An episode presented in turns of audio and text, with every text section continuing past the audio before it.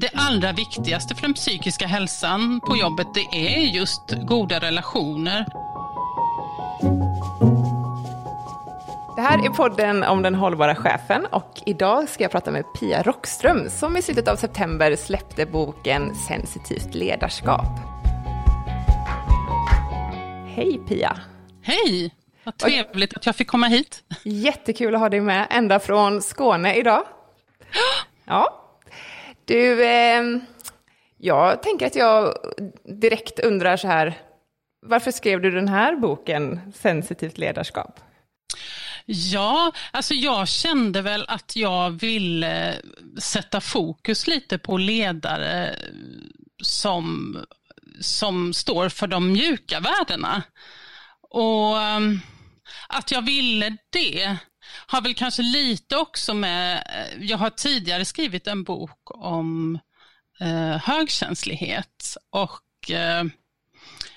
det ledde väl i sin tur till att jag kände att det handlade mycket om högkänslighet och bli trygg i det här temperamentsdraget och att man sen även skulle kunna bli en fin ledare med de egenskaperna som det innebär. Det är väldigt mycket empati till exempel som man står för som högkänslig.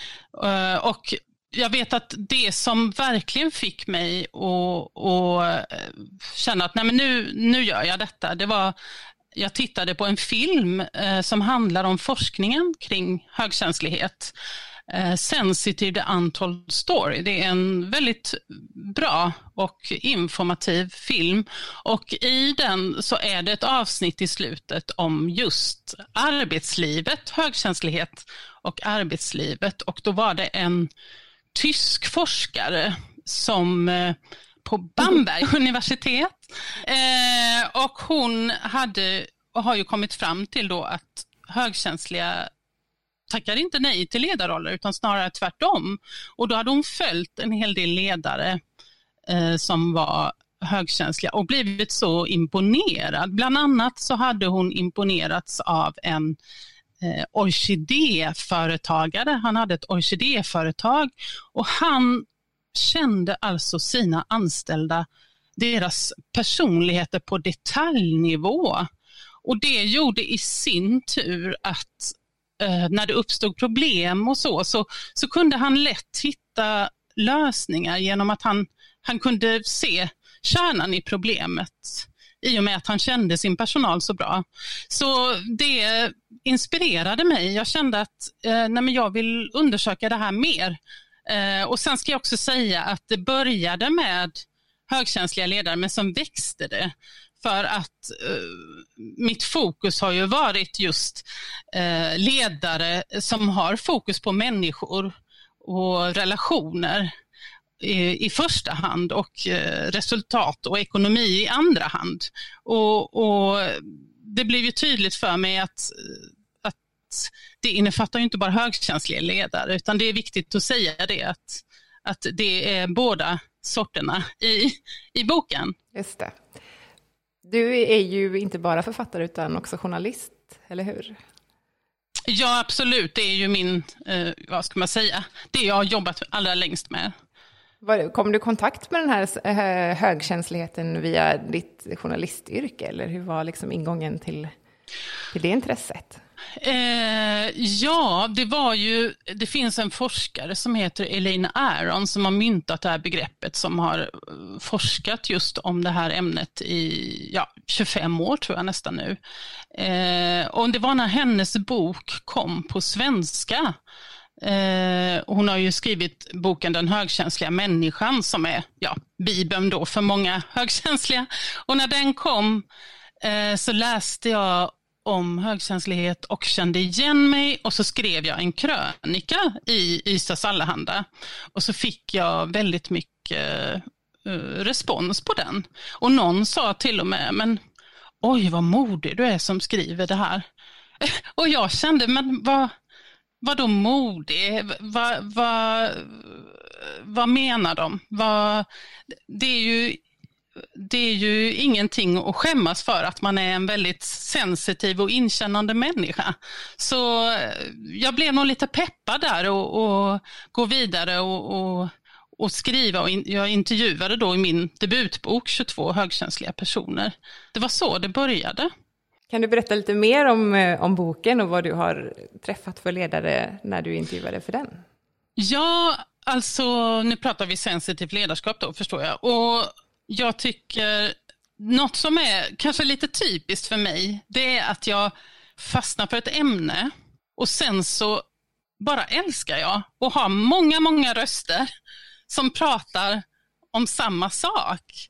För det blir så starkt när jag tänker att en ledare som står för mjuka värden, det gör inte så mycket avtryck. Men om du läser som i detta fallet då, om 13 ledare och alla har ju olika historier och erfarenheter av arbetslivet och ja, att hitta balans till exempel. Det är ju ledare som har fått lära sig hur de återhämta sig och delegerar inte minst så att man jobbar med det som man är bäst på och det som andra kan göra bättre, det delegerar man. Så att det är många berättelser som pratar om just de här ämnena och en viktig bit är ju också självkännedom. För att det har jag ju förstått när jag har inte minst tittat på forskningen om ledarskap, att det är ju en väldigt viktig bit i framtidens ledarskap. Men den här podden handlar ju liksom om hållbarhet och vi försöker ju hitta de här dragen eller tipsen och tricksen som gör att man faktiskt blir en hållbar ledare. Upptäckte du några sådana tricks när du intervjuade de här 12 personerna i boken? Ja, precis. Alltså det är 12 kapitel och så är det 13 om man ska vara noga. 13 ledare för att det är 2 systrar som har ett eget kapitel då. En intressant historia som en tidigare rektor berättade om, den känner jag ju att jag vill dela. Hon heter Gunnbritt Hult och hon jobbade då på en skola i Gävle och om jag tar det från början så när hon var föräldraledig så jobbade hon på ett löpande band mer för att liksom kunna vara hemma mycket med sina barn. Och då jobbade hon 60% och så satt hon en dag där på arbetet och tittade på anslagstavlan där man kunde se hur mycket man producerade och så bara såg hon hur det arbetslaget hon hade som jobbade 60% producerade nästan lika mycket som de som jobbade heltid. Och hon liksom, men hur är detta möjligt? Och sen lite senare då hade hon börjat jobba i skolans värld, så insåg hon hur viktigt det var för eleverna. Hon kände att de saknade självkänsla. Så att ur de här 2 upplevelserna så tog hon fram en modell som hon har döpt till 30-10. Och det innebär att 10 timmar i veckan, så enligt Gunnbritts modell, bör man ägna sig åt självutveckling på schemat. Och inte bara i skolans värld utan på arbetsplatsen också. Och det var ju så hon kände, att om man då kunde jobba 60% och producera nästan lika mycket som de som jobbar heltid, då måste man ju också kunna jobba lite mindre och ägna sig åt självutveckling och få ett väldigt bra resultat. Så att hon i Gävle där, så var hon försökte starta en skola och fick Skolverket med på det här, men kommunen sa nej. Så att hon realiserade aldrig det här, men hon har patent på idén och sen blev det så att hon började jobba som rektor istället. Men ja, jag tyckte att det var en väldigt intressant tanke som hon förde fram där, att Tänk om man skulle ha självutveckling under arbetsdagen. Och Gunnbritt menar ju det att det är ingenting man bara kan ha sig en gång i månaden, utan det ska ju finnas i arbetsdagen, alltså varje vecka. Så, och det handlar ju dels om företagets utveckling, men minst lika mycket om personalens utveckling. Intressant. Ja, jag tycker det. Att, och det här att så viktigt det är att vi börjar titta lite inåt för att faktiskt behålla vår energi i arbetslivet. Men det är just det där att avsätta arbetstid. För att ofta så blir det att man ska lägga det till någonting som gör att det blir jobbigt nästan. Alltså, det är ju det att ta en bit av arbetstiden och så inte ersätta den arbetstiden. Med... Våga tänka att det här lägger vi inte lika mycket tid på.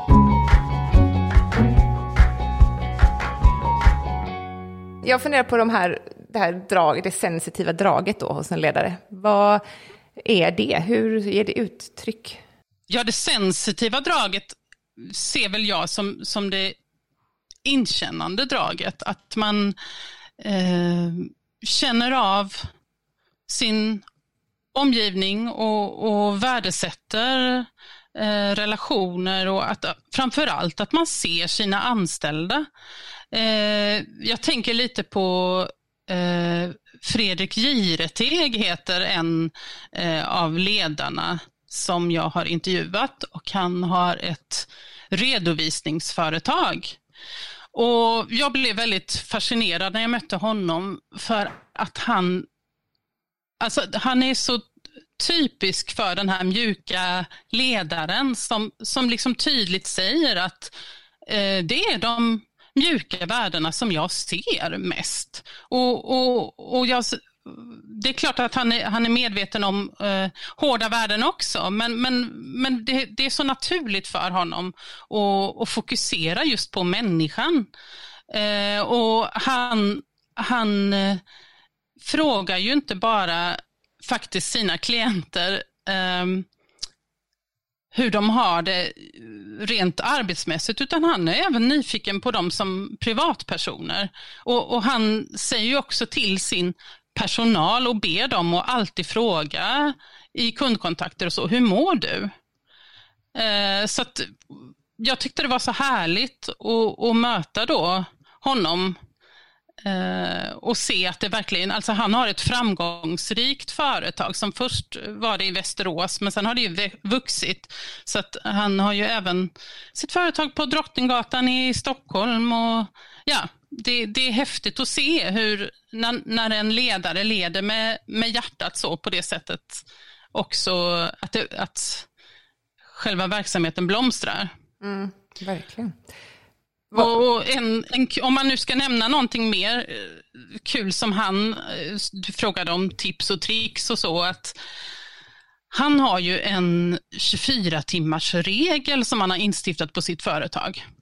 Och det innebär att från att man börjar prata om någonting så måste det gå 24 timmar innan man tar beslut.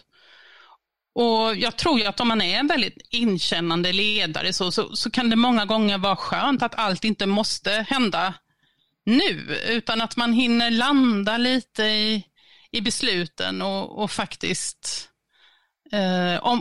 om det känns lika bra när du har sovit en natt och tar beslut så blir det nog ofta rätt, tänker jag. Mm. Du är inne ganska mycket på tid. Alltså att avsätta tid och att låta det ta tid. Ja, men precis. Att ge lite tid till återhämtning nästan. Fastän man jobbar liksom. Att det behöver inte vara jättehögt tempo. Nej. Alltid. Tror du att det då skulle göra så att man inte behövde bryta jobbet lika hårt? Alltså du vet det här med att sätta skiljelinjer mellan privat tid och jobbtid. Blir det lika viktigt när man använder sig av det här sättet att arbeta på? Alltså, det är ju rätt intressant att du frågar så, för då hoppar mina tankar till Fredrik Paulun. För att han behöver kanske ingen jätteförklaring. Han är ju ett namn i hälsosverige kan vi säga. Om man ska ta hans historia lite från början, så han har ju varit vd för ett bokförlag, Fitnessförlaget. Det var när han inte, det var inget förlag som ville ge ut en bok han hade skrivit, och då startade han ett eget förlag och han var vd där och jobbade jättemycket. Och till slut så blev det ju ohållbart. Han blev ju utbränd av det.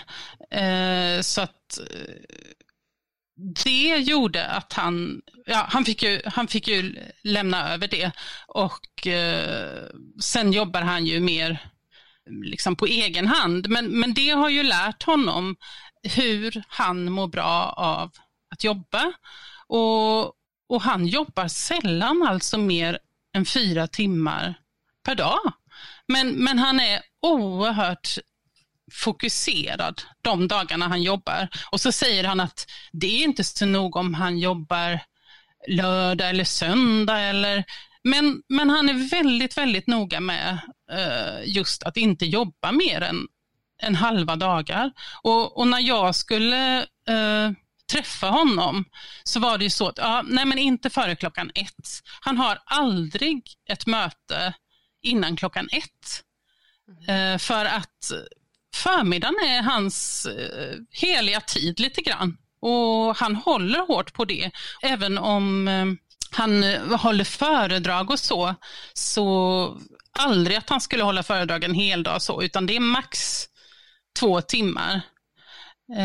Så att han, och möten har han bara 1 per dag, så att han har ju på något sätt genom att han har bränt ut sig, så har han hittat sen vad som passar honom. Men också att han älskar ju sitt jobb. Det är inte så att han inte vill jobba, men att han vill göra det på sina villkor.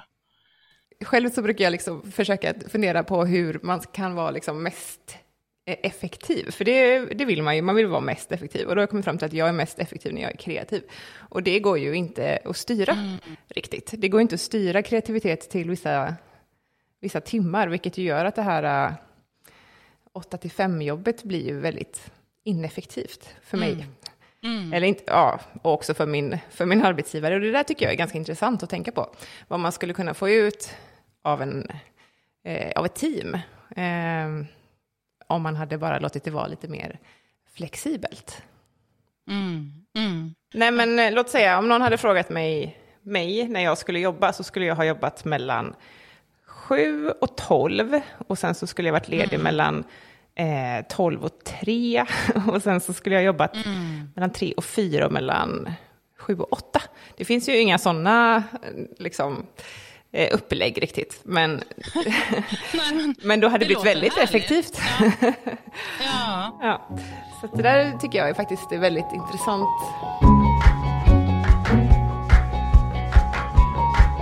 Är det någon skillnad mellan att vara högsensitiv och vara sensitiv? Alltså, det får ju varje person avgöra själv. Men då tänker jag att man kan gå lite efter det som forskaren Elaine Aron, som har myntat begreppet högkänslighet, det som hon säger utmärker högkänslighet, det är 4 pelare kan man säga, och de har hon förkortat i ordet DAS, alltså DOES, och då ska jag vara tydlig här och säga, det står då för djup bearbetning, och det är väl det som är allra mest tydligt för en högkänslig person, att man bearbetar allt på ett väldigt djupt plan, och framförallt så man tar in mer intryck än andra, och så bearbetar man också mer. Och det gör ju att alltså man har väldigt mycket djupa tankar och kan se samband. För ni kan tänka, det är inte bara idag som jag tar in mer, utan det var ju igår också. Om jag då blandar ihop alla de intrycken jag får idag med det jag fick igår. Alltså man samlar på sig väldigt mycket som kan leda till väldigt geniala tankar och idéer. Men också det här att man tar in väldigt mycket intryck gör att vi kommer till nästa pelare, och det är ju att man lättare blir överstimulerad. Och det är ju O då, overstimulated. Alltså ja, men ja. Så en högkänslig person behöver pausa lite mer än vad den som inte är högkänslig behöver. Mm. Om vi kommer till E sen, så är det ju det här empatiska, och även att man alltså de har ju gjort väldigt mycket så hjärnskanningar och så, man har kunnat se att högkänsliga använder delar i hjärnan som står just för empati mer än vad andra gör, och just det här att om de har visat bilder på alltså folk som mår bra, folk som mår dåligt, och oavsett om man utsätts för positivt eller negativt så reagerar man starkare som högkänslig. Så att det tyder ju väldigt mycket på att det är ganska viktigt att man är i en miljö där man får må bra, för att man reagerar så starkt på det. Och sen är det S-et står också för det subtila. Man kan känna av stämningar när man kommer in i ett rum, men också sensorisk känslighet säger man, att man kan vara känslig för ljud. Jag är ju högkänslig, och jag är extremt känslig för ljud.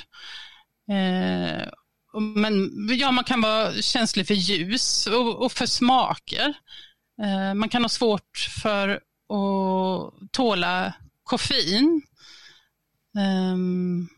Man kan ha svårt att somna till exempel. Så att det är de 4 utmärkande dragen. Men och sen om man är en högkänslig ledare eller en sensitiv ledare som inte är högkänslig. I den här boken så har jag ju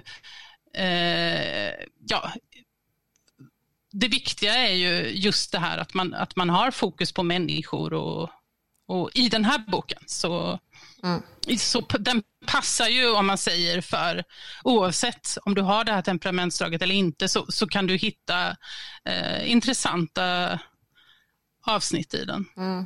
Och man kan liksom lära in och bli mer sensitiv också, antar jag. Ja, alltså nu tänker jag på faktiskt 2 av de ledarna som inte säger att de är högkänsliga i boken. Om vi ska ta Ariel, som är en av dem, och hon heter Ariel Vallett, och när hon berättar om sin livsresa så är det rätt så intressant, för att hon började som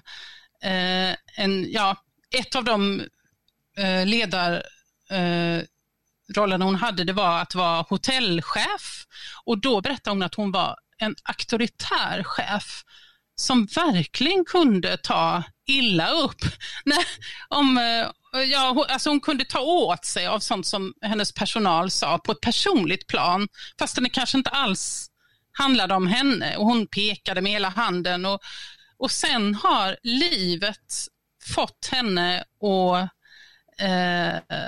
gå mer åt det mjuka ledarhållet.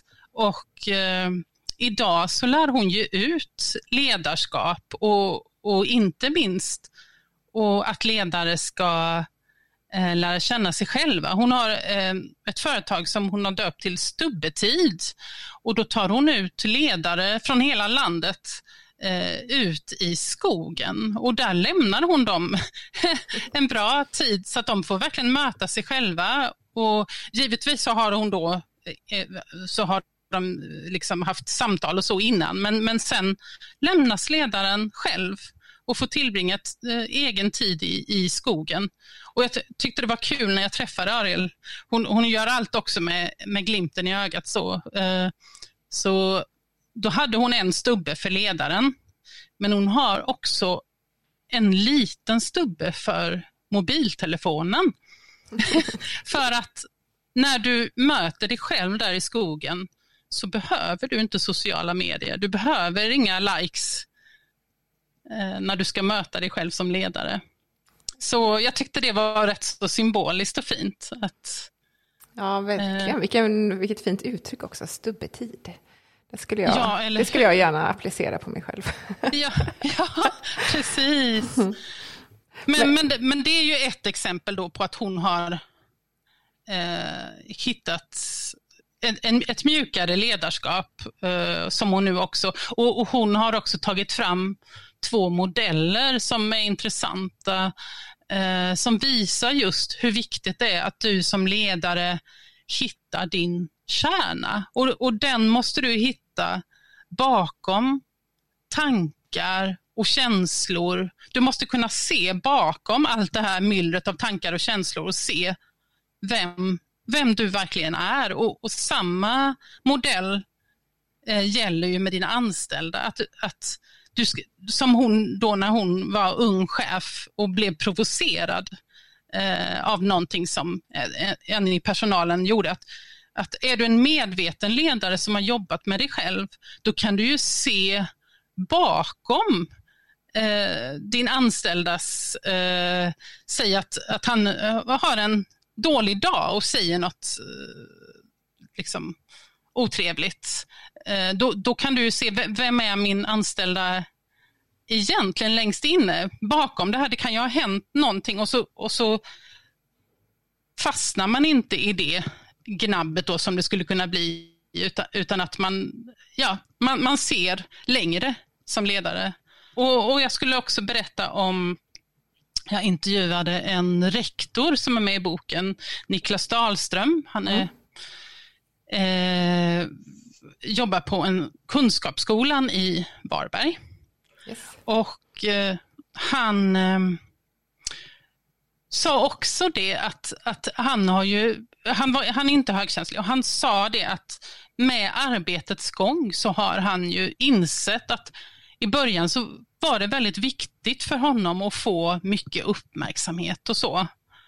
Men han har insett att för företagets bästa så är det bättre om man håller en lite lägre profil och låter sina anställda glänsa istället. Så att han har ju också kommit till det, för jag tänker det sensitiva ledarskapet är mycket just det här att man kan låta sina anställda glänsa.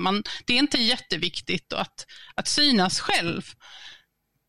Och att man liksom har den här verkligen bilden av att vi gör det här tillsammans. Och ja, så jag tycker det är fint när man får liksom se hur ledarna faktiskt har utvecklats i det här under år som har gått. Mm. Det låter som att du har ett gäng vackra historier där helt enkelt i din bok. Ja, men så är det verkligen. Jag vet ju någon som sa att jag får läsa en historia åt gången. För att jag kan tänka mig att det väcker mycket, mycket tankar så. Mm. Varje historia i sig.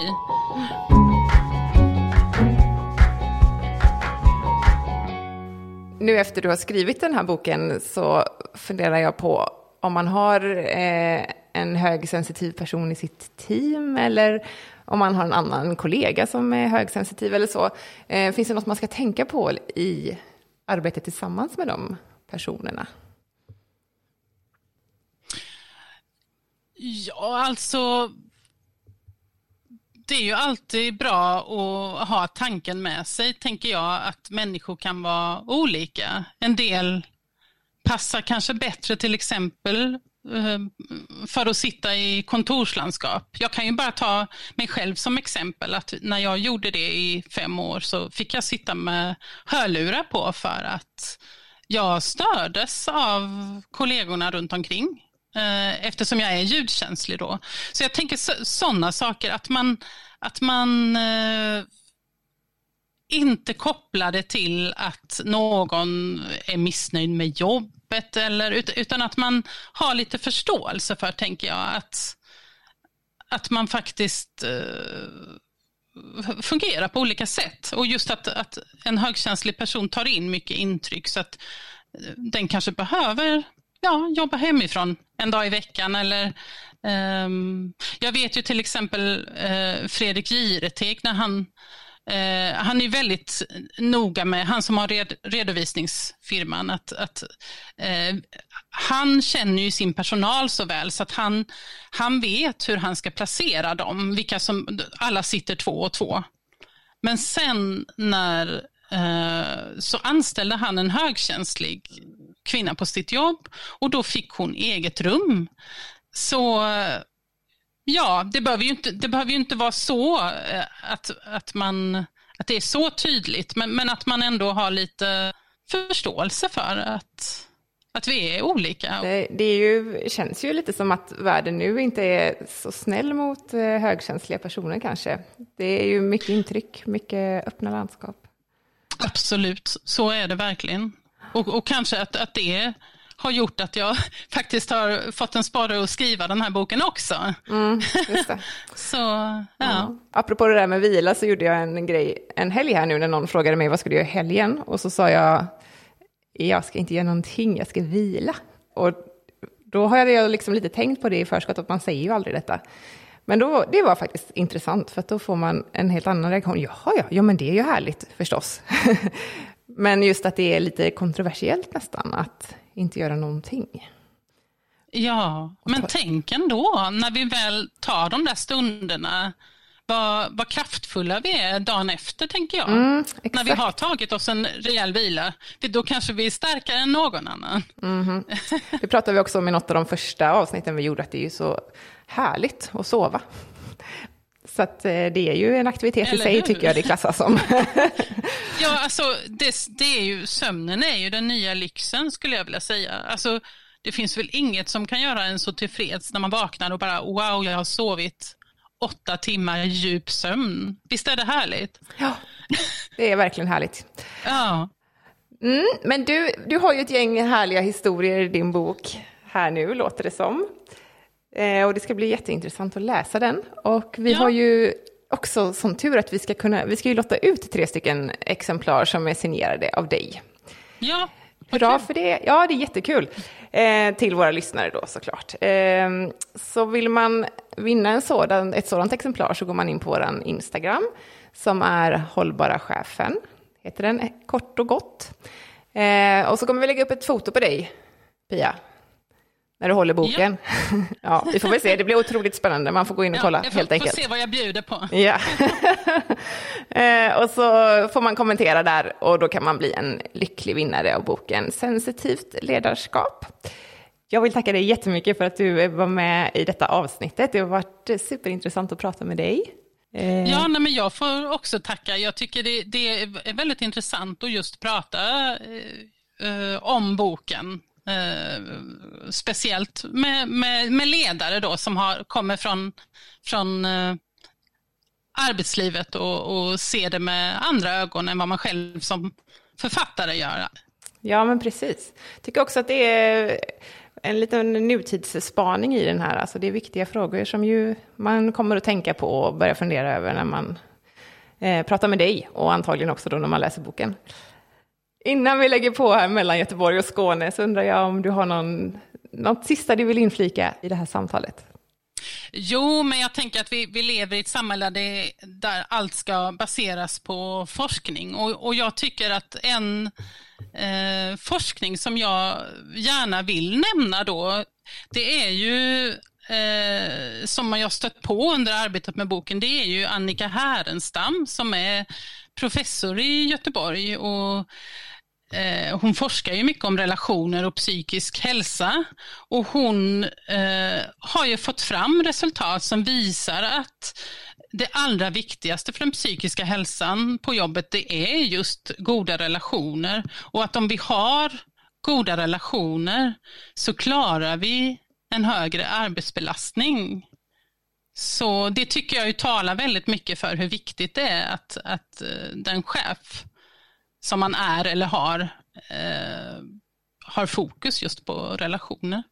Mm, jätteviktigt. Tusen tack Pia för att du var med. Tack så mycket. Ha det gott. Hej. Detsamma. Hej.